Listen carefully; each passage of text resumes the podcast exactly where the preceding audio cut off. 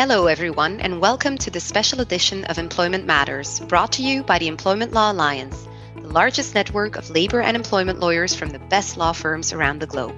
I'm your host, Kato Aerts, counsel at Lydian in Belgium. On the program, we span the globe and have received updates on critical issues from ELA members in each region. Today, we are connecting with our member from England and Wales. Joining us on the program are Adam Wyman, partner, and Zoe Dearmer, senior associate with the firm Travers Smith. Workplace investigations involve a process of inquiring and fact finding on past or current workplace behavior and making a determination of the facts uncovered. This is a vitally important process for human resources practitioners and for their employment lawyers, such as our guests on today's program. We will be discussing trends on workplace investigations in Great Britain.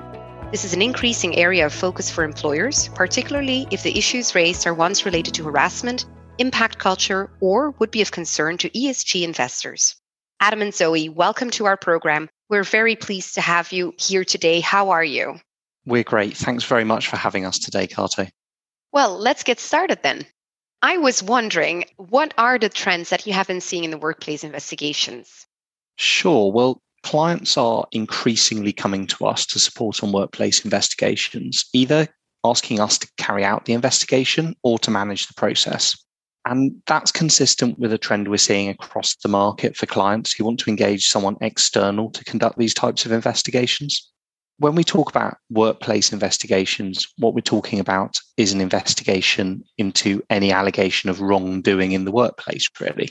Usually, this would be raised by an employee as part of a grievance, or it could be a whistleblowing complaint. And it could be a concern that an individual has done something wrong or that the company itself has broken the law. So this could cover anything from like fraud or negligence or financial irregularities to breach of health and safety or environmental standards or broader cultural issues or bullying, harassment, discrimination. And I would say that the vast majority of the investigations we do fall into that last bucket of cultural issues around bullying, harassment, and discrimination. Okay, that's very clear. And I guess there's been an enormous increase of internal investigations. Why do you think there has been such a rise in these sorts of investigations? Yes, there has been. And I think it's probably due to a number of issues.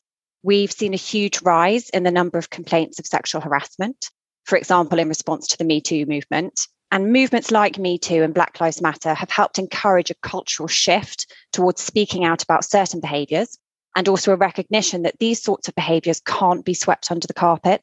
They need to be properly looked at and dealt with. And I think part of that is people recognizing the importance of culture. Employers are recognizing that the workforce is an asset. And if the culture isn't right, it will lead to all sorts of problems, not least of which is people leaving. But behaviors like bullying and harassment are also hugely disruptive and they lead to things like sickness absence. The other angle is that regulators and investors are also paying much more attention to these issues.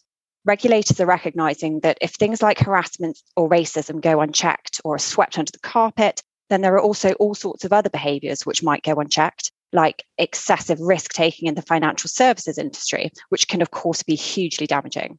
Investors are also increasingly focusing on these types of issues as well, because they recognize that a scandal within the company which hasn't been dealt with can have hugely damaging effects reputationally and a follow on impact on the value of a company. And finally, lots of investors are focusing on ESG and want to invest in responsible organizations that care about social and governance issues. So I think on the whole, we have a perfect storm of different pressures, which mean companies are focusing more than ever on cultural issues. Okay, I see. And let's say that an organization wants to start an internal investigation. Why would they come to a lawyer to conduct that investigation rather than doing this themselves in house?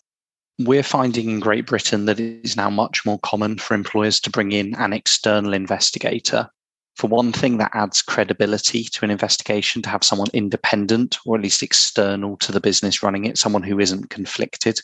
That's important both internally, so employees have more confidence in the outcome, and externally, if, say, a regulator wants to see what the company has done or an investor wants to scrutinize the investigation, they will have more confidence in the process if it's been done externally, and particularly by lawyers who have professional obligations.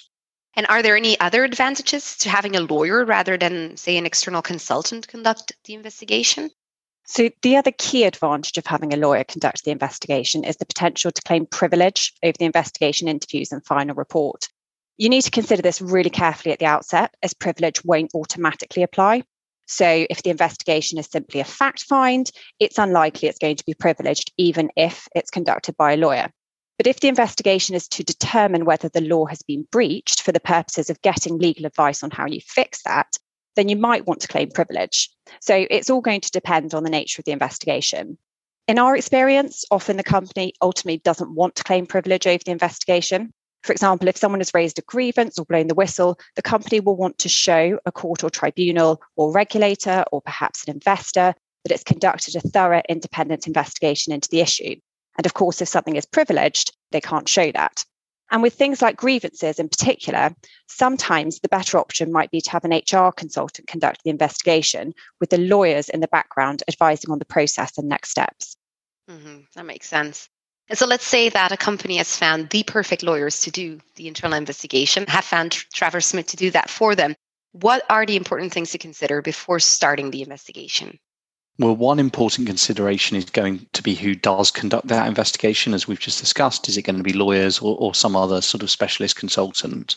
But perhaps the first thing to nail down before the who is the what. What's the scope of the investigation? Usually, we'd put in place terms of reference or a scoping document clearly defining the questions or issues the investigator will be considering and the purpose of the investigation. Will the investigator simply be answering those questions, or will they also have scope to make wider recommendations? Nailing down the scope will then help you decide who's going to do the investigation, what the process will look like, whether you want it to be privileged, as Zoe was just saying, or whether you want it to be an open investigation once you have that scope defined, then you need to decide how you're going to answer those questions. What evidence do you need and how will you go about getting it? Invariably, an investigation involves interviewing witnesses, but it also often involves looking at documents, emails, messages. How are you going to get the relevant evidence? What are you going to look for? Who's going to do the document review? Often, this will need to be fluid as the investigation unfolds. And finally, before launching in, you'll want to decide not only who will be conducting the investigation externally, but who will support on the investigation internally within the organization, who will help gather the evidence, who will provide instructions, who will help with the practical arrangements like interviews. So it's worth coming up with an investigation team at the outset, and that will typically involve HR and legal at the client, and often someone from the business as well. Mm-hmm. Lots of things to think about. Are there any other issues, people issues, that HR should be thinking about? Yes. So invariably, you'll have two buckets of people that you need to consider. One bucket is the accused or anyone that might be suspected of wrongdoing. And for them, you'll need to think about things like whether they should be suspended while the investigation is conducted so that they don't have access to systems or colleagues, so they can't interfere with the investigation. And it's also worth thinking about, from a human perspective, what support they might need during this period, because inevitably it's going to be very difficult for them. And then on the other hand, you'll have your other bucket, which is your witnesses or your people who will be interviewed. You need to think about things like will they be willing or reluctant witnesses? Will they be fearful of repercussions? And if they will be, what kind of assurances and comfort and support can you give to that bucket of people?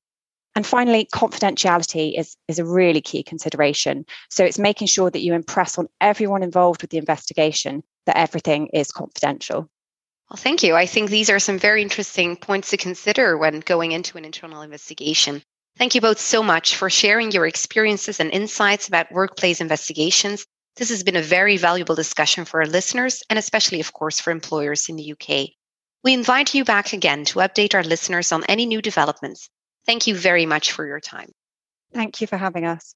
If you would like to connect with Adam or Zoe, please click on their bios in the description of this podcast. We also encourage you to reach out to any of our lawyers around the world by selecting Find a Lawyer on the ELA website at ela.law.